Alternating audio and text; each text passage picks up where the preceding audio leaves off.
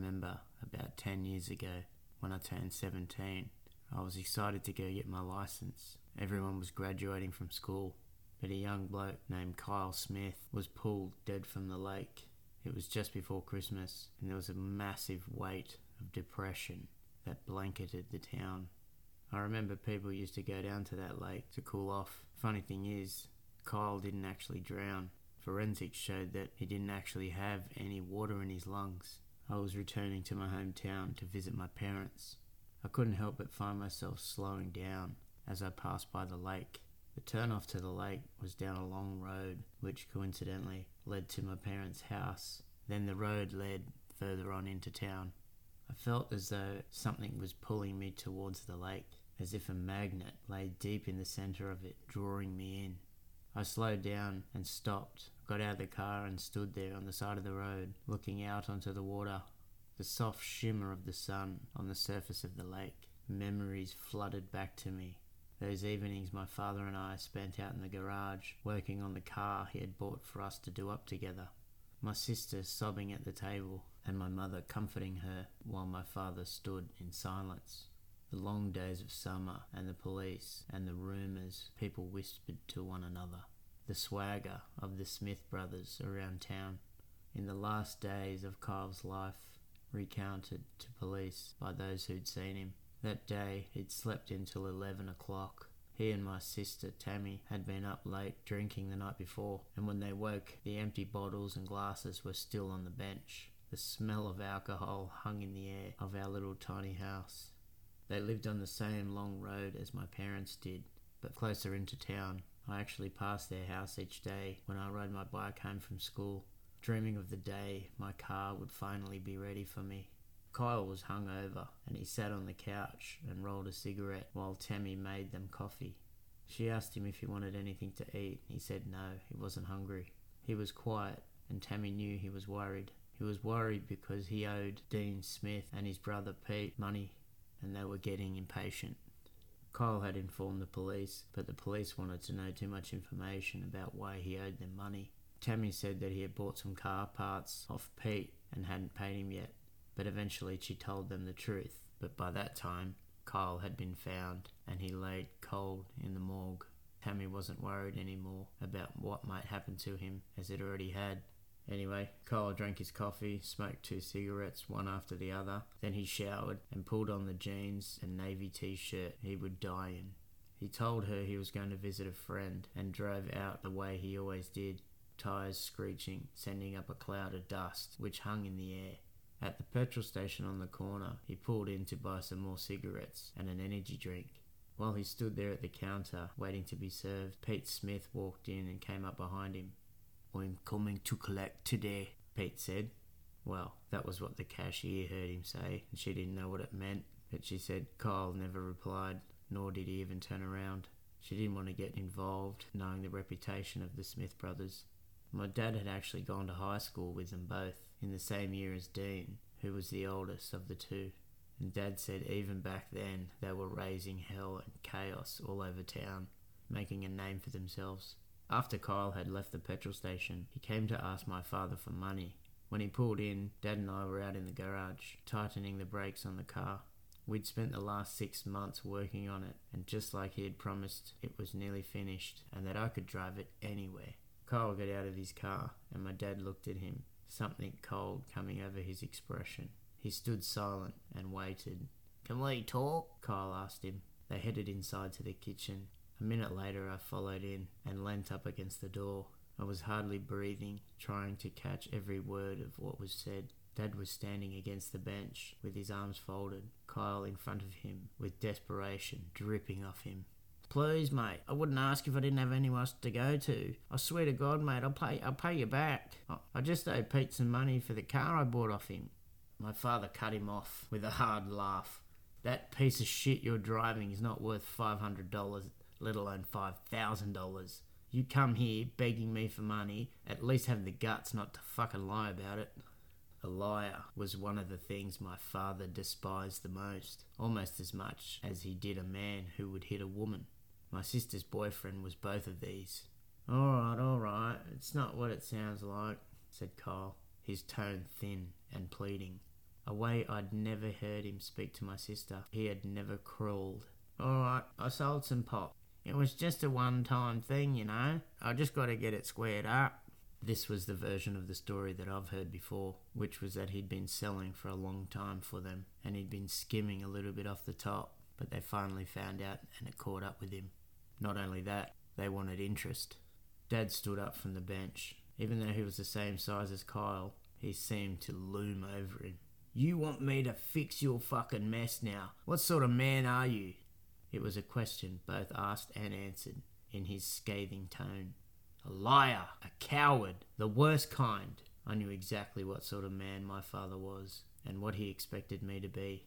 A man who was strong, who didn't cry or complain, who took care of his family and got shit done. Then my dad spoke again. I know what kind of trouble you're in. I'll pay the Smith brothers off for you, and you leave town. You leave my daughter, and that's the only deal. Kyle made an odd noise, helpless and angry sounding. You, you, you, you can't just tell me to leave town. The words weren't all the way out, and my father had him around the neck, slammed him up against the wall. You think I give a shit if Dean Smith finishes you off? You're in my house. If I ever see so much as a scratch on my daughter again, I'll break your goddamn neck. Then he stepped back, folded his arms again, as if the moment had never happened. Everything felt very still. The only sound was a fly buzzing against the window, loud and frantic. Kyle continued to stay slumped against the wall, eyeing my father, indecisive in clenching and loosening his fists. Then, without another word, he turned and left. He saw me there in the hallway, and his eyes met mine, knowing I had witnessed it, his moment of humiliation. He pushed past me roughly, shoving his shoulder into me. I felt a shiver of appreciation, not for myself, but my sister. My father had wounded him, and she would bleed for it. He left our house and went back to his own, driving fast up the long road which ran between us. He was tense when he got back, pacing and smoking in the kitchen. He and Tammy argued, at least that's what she told the police. They argued because he asked her if she would leave town with him, and she said no. She didn't want to leave her family. He told her if she really loved him, that she would go with him. And while they were arguing, she tripped over. She hit her face against the bench and split her own lip.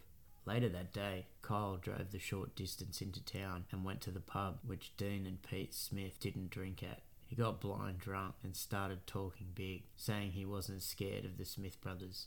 He was waving his knife and was ready to kill whoever came near him. About nine o'clock that night, the doorman kicked him out. He was marched outside and told to walk it off and come back for his car in the morning. The doorman stood there and watched him leave. He was the last to see him before he was pulled, bloated and broken-boned from the water. His unsteady walk as he headed down the road which led to his own house. He walked past his house and then past my parents' house and kept going. The next morning his car was still there on the street and Kyle was not in his bed. My sister started phoning around to see if anyone knew where he was.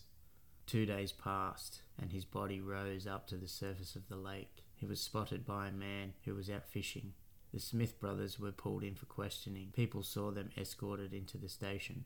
After seeing Kyle at the petrol station, Pete Smith had gone to spend the afternoon watching his son play cricket. He stood on the sideline and watched his son make run after run. He was very proud of him and took him out for dinner after that. Then he dropped him back to his mother's house and went around to his brothers. Pete and Dean sat outside in the warm night and drank a box of Woodstock. Sometime about midnight, he couldn't remember for sure, Dean headed to bed and Pete stretched out on the couch and went to sleep. At least that was their alibi. However, nothing ever linked them there to the lake. Still, everyone in town believed it to be them. Others said there was no sense in the brothers killing him over a couple of thousand dollars. After all, how were they going to get their money if he's dead? Apparently Kyle had pissed off a lot of people around town and probably mouthed off to the wrong person as he made his way home. The police had come to our house the day after he was found to speak to my father. They sat in the lounge room. Dad had told the police about Kyle asking him for money and how he came over while he was working on the car. Then one of the cops shook his head and laughed, looked at my father. You can't have been too pleased to have your daughter shucked up with him. I sure wasn't, Dad said. I wished he had lied then, for his own sake, not admit that he hated his daughter's murdered boyfriend. But Dad always said, your word is all you have. Be someone people can trust, and there's no one on this earth that I trust more than him. It was a story now, a decade later, the haunted lake. Kids who swam out of there claimed they felt something grabbed their legs under the water. He was always trying to be someone big in town, and eventually he was. Every time I visited, Dad and I would drift out to the garage after dinner, just like we used to when I was a little kid. There was something oddly soothing about being out there with him. The petrol-scented concrete and the glow of the fluorescent light, the way we understood one another without even having to speak. Dad took two beers from the fridge in the garage and passed me one, and we stood there drinking them, looking towards the road. It's very quiet out here at night. I wondered if he'd felt the pull of the lake like I did. Do people still think it was the Smith boys who killed Kyle? I had asked. Yeah, I guess so, he said. People don't talk of it much now anymore.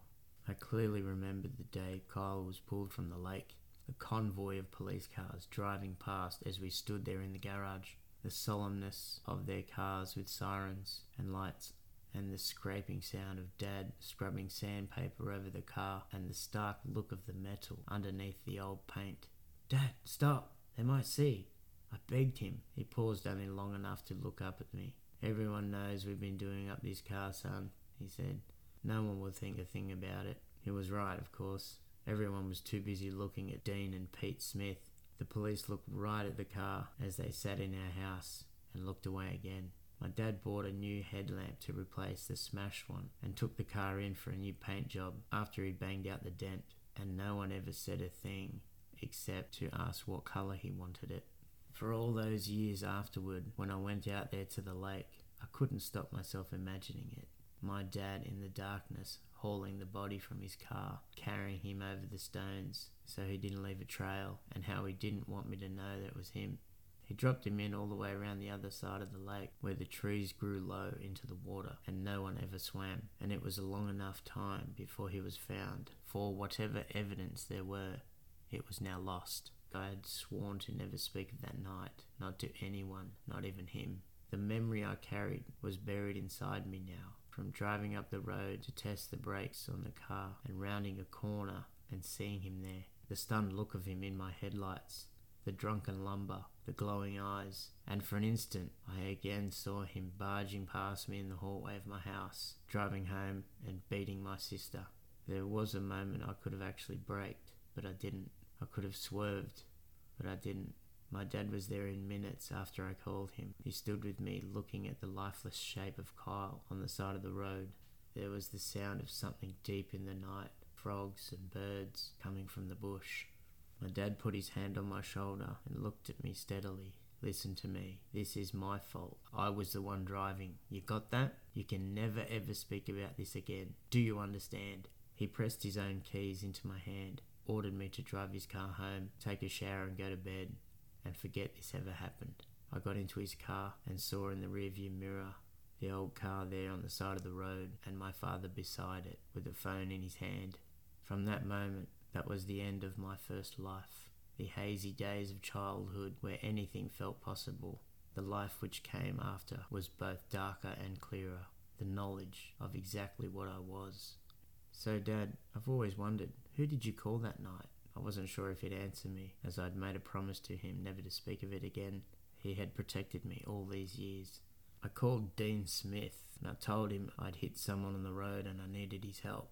We go back a long way, me and him, and he helped me dump Kyle's body out there. He nodded his head toward the lake. We couldn't see it from here, but we could feel it. It was something which would always be there between us, the dark magnet of the past, pulling at us. So what did you have to do for him in return? Dean Smith did no favours. What he gave, you paid for. My dad looked at me again. I paid off Kyle's debt to him, and he let people think what they wanted to think.